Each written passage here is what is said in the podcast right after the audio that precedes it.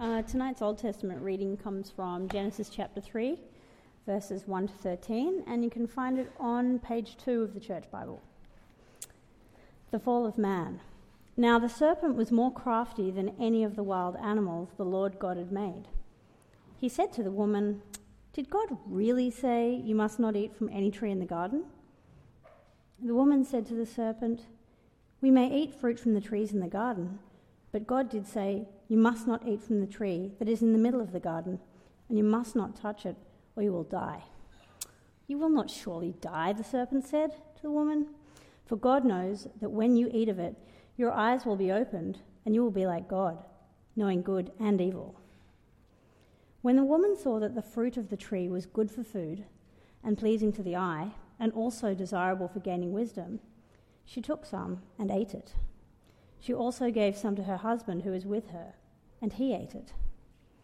Then the eyes of both of them were opened, and they realized that they were naked. So they sewed fig leaves together and made coverings for themselves. Then the man and his wife heard the sound of the Lord God as he was walking in the garden in the cool of the day, and they hid from the Lord God among the trees of the garden. But the Lord God called to the man, Where are you? He answered, I, I heard you were in the garden, and I was afraid because I was naked, so I hid. And he said, Who told you that you were naked? Have you eaten from the tree that I commanded you not to eat from? The man said, The woman you put here with me, she gave me some fruit from the tree, and I ate it. Then the Lord God said to the woman, What is this you have done? The woman said, The servant deceived me, and I ate.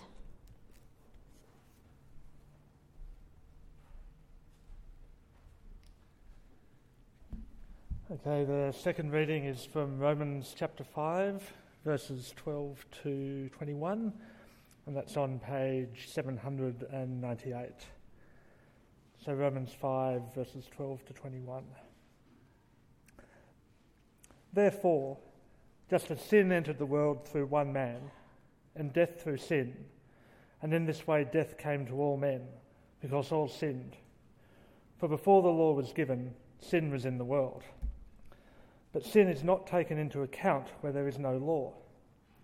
Nevertheless, death reigned from the time of Adam to the time of Moses, even over those who did not sin by breaking a command, as did Adam, who was a pattern of the one to come. But the gift is not like the trespass. For if the many died by the trespass of the one man, how much more did God's grace and the gift that came by the grace of the one man Jesus Christ, overflow to the many. Again, the gift of God is not like the result of the one man's sin. The judgment followed one sin and brought condemnation, but the gift followed many trespasses and brought justification. For if, by the trespass of the one man, death reigned through that one man, how much more will those who receive God's abundant provision of grace and of the gift of righteousness reign in life through the one man, Jesus Christ. Consequently, just as the result of one trespass was condemnation for all men, so also the result of one act of righteousness was justification that brings life for all men.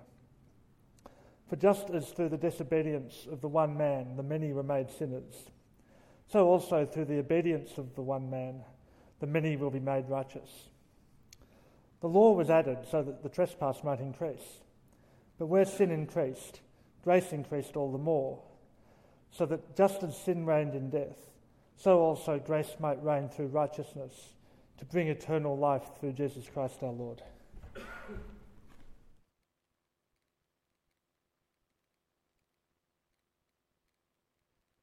Nice, simple passage, isn't it? You follow the logic and the flow of it? Does um, someone to preach the sermon tonight? Any volunteers to preach on Romans 5, 12 to 21? Going once, going twice? Okay, I'll preach then. Um, let's pray. It's a really difficult part of God's word. I labored over it, I've struggled with it. Uh, but it is actually just such a, a liberating and beautiful truth that we're going to learn about tonight. We're going to learn all, all about the, the, the, doctrine of grace and how much God's undeserved favor has been lavished on us in Christ. And that's what we need to hear. We need to hear how good it is to be forgiven and redeemed and restored and to walk away here covered with grace. So let me pray and then we'll turn to the word.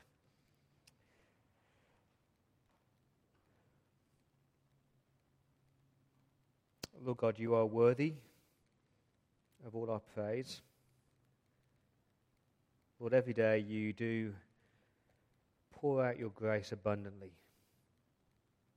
Thank you for the people in this, in this room tonight. Thank you that you know them all individually, that you care for them, that you love them. And thank you now that we have the privilege of sitting under the scriptures and to hear you speak to us. And so I do plead with you, Lord, please speak through me tonight and by your Spirit and through your word. In Jesus' name. Amen. Uh, tonight I want to look at events that changed our world. Life changing events that ch- just changed history. So, what events are you thinking about? What events have changed our world for all time? Uh, the first thing that came to my mind was uh, September 11, 8:46 a.m., where American Airlines Flight 11 flew into the North Tower of the World Trade Center. That, that event has changed our, our world that we live in.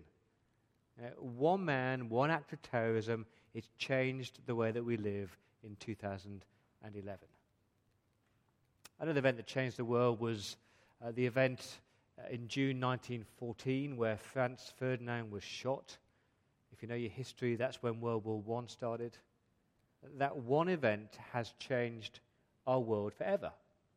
Uh, you could think of uh, Alexander Graham Bell as he invented the telephone. That's changed our lives, doesn't it? The telephone, uh, the internet, the flight, electricity, penicillin. Uh, all these amazing uh, people who've invented these amazing things that have radically changed the world that we live in. It was Winston Churchill who said, uh, So many of us owe so much to so few. What he's saying is that there's just a few people who have done extraordinary things uh, that we owe so much to. A- and God, in His Word, would say, yeah, that is true. We do owe so much to all these different people, but actually, if you were to, to, to filter history down into a timeline, uh, you, could, you could map out the whole of history and just have two events on your timeline. Just two events and two people. One's name is Adam, the second name is, is Christ. And those two men, and by their actions, have changed our world forever. Adam and his sin, Christ and the cross. Adam and his sin that brings death, and Christ and his cross that brings grace and life. And they have changed our world for all eternity. And the question I want to ask you straight up tonight is this it's the most important question I'm going to ask you tonight. Uh, are you in Adam or are you in Christ? What I mean by that is, is are you still in Adam? Are, are you still under sin? Are you still facing death? Are, are you still living life ignoring the cross, still living under that realm of sin and death? Or have you seen that the beauty of, what Christ did for you at Calvary 2,000 years ago? See, everyone in this room is either in Adam or they're in Christ. There's no other alternative. I want you to leave here tonight just being assured and confident of who you're living under. Are you under Adam or under Christ? Let's look at uh, uh, Adam first. See, in Adam, death reigns. That's what Paul is saying here. The effect of that one man, Adam, and what he did, it is totally massive. Let's look at verse 12. See if you can see the, the flow or the logic. Just as sin entered the world through one man, Adam, and death through sin, and in this way death came to all men because all sinned. It's interesting, Paul starts a sentence in verse 12 that he doesn't get around to completing because it's just too complex. What he's saying is sin entered, and so death entered, and so death came to all of us because we all sin. But that's the flow, that's the logic. Through that one man Adam, sin has gained entrance into our human race. It's the, the event that we read about in Genesis 3. We call it the fall. Remember Adam and Eve in the garden? A beautiful relationship with God, walking with God, intimate with God, peace with God, enjoying God's presence, enjoying God's blessings, enjoying eternal life. And God has said, you know, you're free to eat of whatever you want in this garden, just that one tree that you can't eat from. But Adam doubted God and he disobeyed God and he thought, no, I'll do what I want. And so sin entered the world. That one action and sin entered the world. Now, Paul is not addressing the origins of evil. He's not addressing where sin comes from. He's talking about how sin has invaded our world. Sin has entered our world through that one man, Adam. And because of that, verse 12, death has entered. Death through sin. And you see that back in Genesis 3. You know, Adam is banished from the garden. He's cut off from the tree of life. He doesn't enjoy that intimacy with God again and he does die physically. And according to Paul, through that one action, verse 12, death comes to all people, that's you and me, because we all sin. Let me just clarify something. Sin, sin is not law breaking, sin is not just doing wrong things. That's the argument he gives in verses 13 and 14. He says, Before the law was given, sin was in the world. Before God spoke to Moses the, the, the, the ten words, before the law was given, sin was still, in, was still in the world. It wasn't as though the people of Sodom and Gomorrah were sinless. It wasn't as though the people at the flood were sinless. It wasn't as though before the law was given that people never got jealous or never got angry, they didn't murder. Of course they did. How do you know that sin was in the world before the law? Well, Paul tells you in verse 14 death reigned from the time of Adam to the time of Moses, even over those who didn't sin by breaking a command. He's saying people still died before the law, and so sin must have been in the world because death is a consequence of sin. And so, what does the law do? Verse 13 uh, the law, sin is not taken into account when there is no law. Or literally, sin is not explicitly identified if there is no law. That's all the law does. The law just gives a name to your sin. Before the law was given, you would just think, ah, oh, I'm just, I'm just admiring uh, the house that they've got, or I'm just admiring all the money they've got. And the law comes in and says, no, that's called coveting. You're actually coveting. You see, the law just puts a name to the things that we naturally do because we don't want to obey God. See, we're all sinners. I say again, we are all sinners. Now, what gives me the right to stand in front of you, a bunch of people, some of whom I've never ever met before, and call you a sinner? I'll tell you what gives me the right. Because according to, to Paul, because of the action of Adam, every man, woman, boy, and girl that has ever lived is a sinner. It's not just that we, we imitate Adam. Uh, that's what a, a man called Pelagius tried to argue. It's the idea that we are all like Adam. Adam was just the first sinner, he was just a, a bad example. Like sin is just learned behavior. Let me tell you, you don't need to teach a, child to be selfish or to get angry. They just do it naturally. They don't just copy Adam. What this is saying is that because of the sin of Adam, sin has infected our world. It's like a, a drop of dye and colored water that just colors the whole of the, of the, the glass of water. It's like a, a virus in your bloodstream. Everyone's got it. I hope you understand that. It's not just a few people do a few things wrong occasionally. We are born sinners. It's inherent in us. It's called original sin. It's not the, uh, the kind of thing that you, you tell new parents, is it? Oh, what a beautiful little sinner you've just given birth to. We just had a little baby. He's three months old. His name's Nathaniel. He's a sinner. He's a sinner. Naturally. He's born sinful. We're infected by Adam's sin. And more than that, we're actually included in Adam. Adam is like our head or our representative. That's really hard to grasp, isn't it? It's a bit like this is, is a weak example, but it's the best we've come up with. It's a bit like when, when, when Michael Clarke wins the toss and decides to bat. Okay? I'm being Aussie here. Michael Clarke wins the toss, he decides to bat. Now, the rest of the Australian cricket team are now batters. Even when they're sitting in the clubhouse and they're not on the field batting, they are still batters because he's made the decision and they're under him.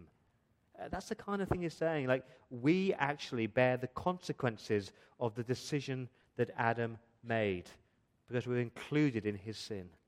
Now, why does this matter? Why am I laboring this? Uh, 200,000 babies have been born in the last 24 hours. And every single one of them belong to Adam. Every single one of them belong to Adam on his team.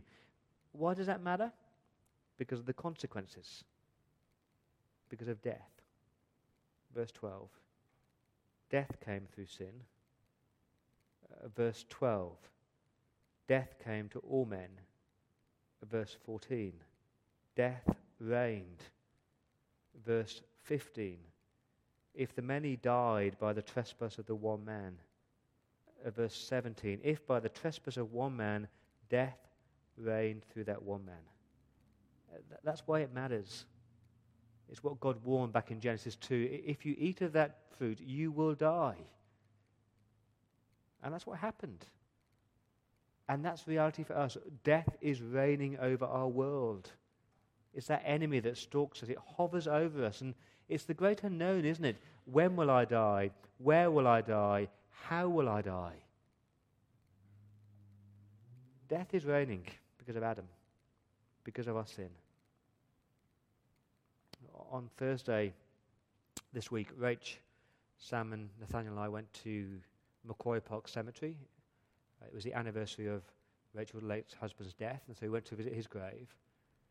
And because I was preaching on this passage, I just saw that cemetery in a whole new light.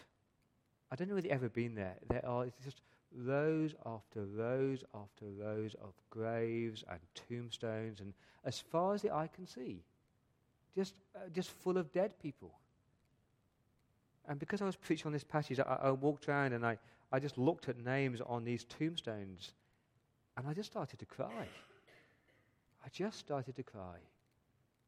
Because if they're not in Christ, if they were not in Christ when they died, uh, the consequences are terrible.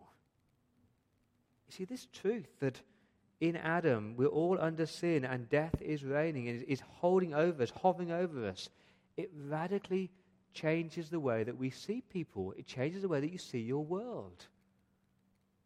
You ever seen the film Dead Man Walking with Sean Penn and Susan Sarandon? And, and that man who is he knows he's about to die. And they, they, they cry, Dead man walking. And just to see that the grief and the pain in his family, knowing he's about to die, and they are weeping. And friends, that is the way we've got to view our world. Through that lens, saying, dead man walking. If they're not in Christ, they might be the most lovely, the kindest, the most caring people that you know. But because of sin, death is hovering over them. Go to the gym and see dead men walking. Go to the shops and see dead people walking. Go to the park, see dead people walking. Just try it. I spent an hour in a coffee shop this week doing that. Just doing nothing, just watching people. Through that lens, dead people walking. The lady with the two kids, the, the businessman having their meeting, the couple from Greenway that walked past. If they're not in Christ, they're dead people walking.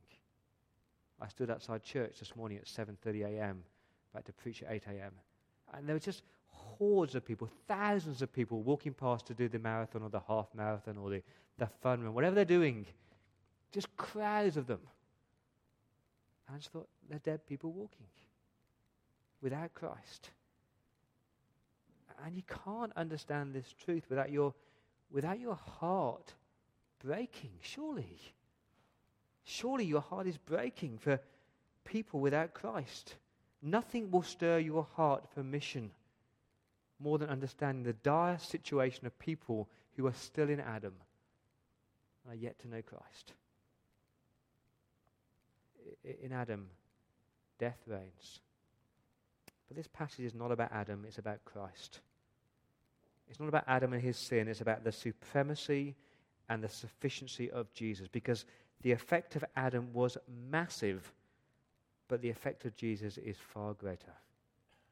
What Christ did for us is far, far greater than what Adam did. His obedience outweighed Adam's disobedience. See, according to verse 14, Adam was a pattern or a type of the one to come.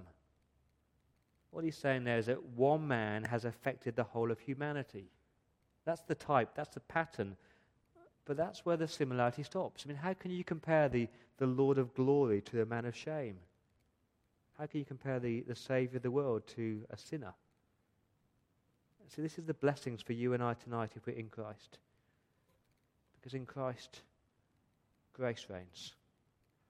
Uh, that's the truth I want you to walk out with tonight. In Christ, grace reigns. If you're trusting Jesus, you shift from the reign of Adam to the reign of Christ. And as Paul puts it, it is God's, listen carefully, superabundant grace. That's the word he uses, superabundant grace. You see it in verse 17, it's a beautiful verse. If by the trespass of that one man Adam, death reigned through that one man, how much more will those who receive God's superabundant provision of grace and the gift of, of being declared righteous, how much more will we reign in life through that one man, Jesus Christ? Do you spot the shock in that verse? You expect him to say, In Adam, death reigns, in Christ, life reigns. He doesn't say that. He says, In Adam, death reigns, but in Christ, we reign in life. We are reigning because of Christ, because of the grace that's been lavished on us. We are co heirs with Christ. We are reigning right now for all eternity, and that is the power of grace in your life and my life. There's no comparison. Verse 15 the, great, the gift is not like the trespass. Adam disobeyed, but Christ he was totally obedient. It's an undeserved, selfless sacrifice. For if, verse 15, the many died by the trespass of the one man, how much more did God's superabundant grace, undeserved grace, and all the gifts that come from that, you know, the gift of being righteous and being acquitted and being redeemed and being forgiven, how much more did God's grace come overflow to the many. The best way I could describe this is, is again, it's not a great illustration.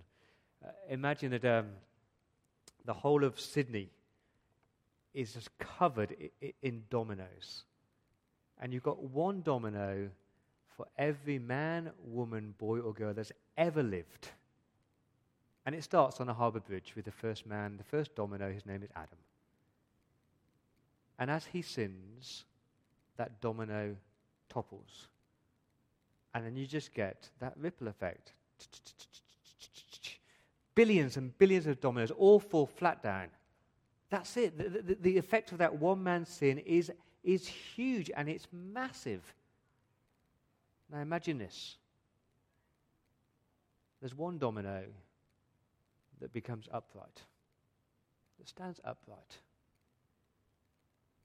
And because of that one domino upright, suddenly, supernaturally, magnificently, all these dominoes that have fallen down suddenly are standing upright again. That is impossible. No, it's not, not impossible. Because we've got a man called Jesus Christ. And he did it. That is grace, superabundant grace. Why have I used that word superabundant? Because it's sufficient to cover the sins of the whole world. One sin all down, but superabundant grace covers the sins of billions. That's what it says in verse 16. Again, the gift of God is not like the result of one man's sin. Uh, the judgment followed one sin. Of course it did. We deserved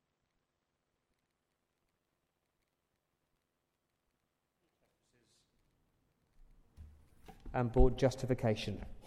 Look at again, verse 16. The gift followed many trespasses and brought justification. What it's saying there is that God's grace at the cross is sufficient is sufficient to cover to cover those who attack the World Trade Center. They can be forgiven as well. God's grace at the cross is sufficient to cover the sins of the Bali bombers, and God's grace at the cross is sufficient to cover the sins of those committed atrocities at Auschwitz, and God's grace at the cross is sufficient uh, to cover my jealousy and my hatred and my greed and my selfishness. And God's grace at the cross is, is sufficient to cover whatever you are grappling with right here, right now. It can be covered by God's grace poured out to you through that one man, Jesus Christ, at Calvary. That is amazing. That is totally amazing. Consequently, verse 18 just as a result of one man's trespass was condemnation for all men, so the result of one act of righteousness was justification that brings life to all men. He's not saying that all will be saved, he's saying all could be saved. Jesus' death was sufficient. Now, what does this mean for us if we're in Christ? Let me give you four ways the idea that grace reigns will radically transform your life. If you're in Christ and grace is reigning, number one, you no longer fear death. You no longer fear death. Death has no hold on you anymore. Yes, you might fear the pain of death. You might grieve the loss of a loved one. But if you're in Christ, you do not fear dying anymore because death doesn't reign. Grace reigns in life. I learned this lesson from two people, one very young, one very old. I learned it from a guy called Harold Puttock, uh, who died at the age of 86 in Oxford, in the UK. For 15 years, he battled a, a terminal illness. But just his attitude, it's okay. I'm going to get a new body and I'm going to be my Saviour. And wow, it totally transformed the way he faced his death. Uh, the second person I learnt it from was our son, Sam, who is six. And last year his grandma died. And Rachel and I were, were grieving and, and, and crying. And he said, Why are you crying? Granny loved Jesus. And so she's now with Jesus. And she's going to be with my dad because Sam's dad died when he was young. I was like, Yeah, that's right. We don't fear death. I wonder if you were told tomorrow morning that you had a terminal illness, how would you react? You'd be shocked. There might be a bit of fear of the pain. But you don't fear dying because you're under grace. And that grace has given you eternal life. And the second thing is that you, you don't despair of your sin. You don't go through life weighed down by your sin anymore. The penalty has been paid at, at Calvary. Yeah, yeah, of course you still battle with your sin. It's still present in your life. If you're like me, you know, this week I'm battling with my, uh, my sin of, of jealousy, and then I conquer that, and I'm battling my sin of pride, and I conquer that, and I'm battling my sin of coveting, and it's just this endless treadmill of these things that I'm battling with. But you know what? I'm not under sin because I'm in Christ, and so grace is reigning, not sin. Jesus paid it all at Calvary. And that is totally liberating. God's super abundant grace has covered it all. I don't fear dying. I don't despair of my sin. I actually love God's law. I'm thankful for God's law. That was a surprise for me this week. Verse 20, that the law was added so that trespass might increase. The reason that God gave his law was so that our sin might increase. because the law just defines and displays our sin. It shows us the line that we've crossed.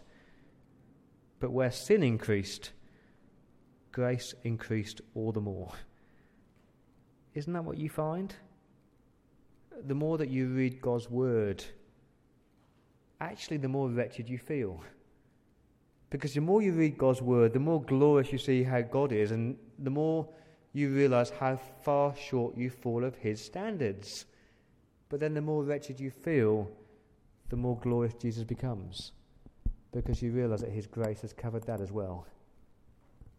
There's a man at Southern Night Church who said to me a couple of years ago, he said, Paul, I, I spent six years at a church being told every single week that I was wonderful and I could do great things for God. And I left every week feeling a, feeling a complete failure and weighed down by it. And I've been here for a year now, and I basically come every week and you tell me I'm a wretched sinner.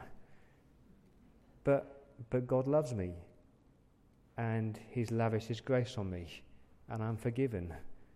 And I walk out here every Sunday and I just feel good because of God's grace. And that's what grace does. You, you, you, don't fear death, you don't despair of your sin, you're thankful for the law, for the Word of God, which exposes how sinful you really are. But God's super abundant grace does, does one more thing it, it fills you with a, with a compassion, a, a deep compassion for the lost. Because you can't understand this passage without seeing a world in desperate need to be in Christ and not in Adam. That's what verse 12 says. In this way, death came to, to all men because all sinned. That's the reality, isn't it? A world without Christ is facing eternal death. It would be, it would be monstrous for us to, to sit here and to sing songs like Your Grace is Enough, More Than I Need, I, I, I, I, I. We've got it, we love it. And to see a world out there that's still in Adam and do nothing about it. Just, just live as a Christian. That's what I'm asking you to do. Just show people that you're now in Christ, just by the way that you live. Let God's grace just pour out of you as you show people what it really means to have shifted from Adam to Christ whether it's a conversation with somebody in a coffee shop, whether it's community lunch next week, whether it's Mayfair Market, is a conversation that you have, just, just show people that to be in Christ is the most beautiful, most liberating thing because it's all about God's grace. Because that's what our world needs more than anything else. And you see how those two events change the whole world? In Adam, death reigns. In Christ, grace reigns. As I'm, ask you, I'm going to ask you again who are you under? Who are you in right now? Are you still in Adam? Still facing the consequence of your sin? Or have you shifted to Christ? And you can look at the cross and say, wow, I've received, verse uh, 17, God's abundant provision of grace. And are you crying out, Thank you, Lord Jesus? Let me pray.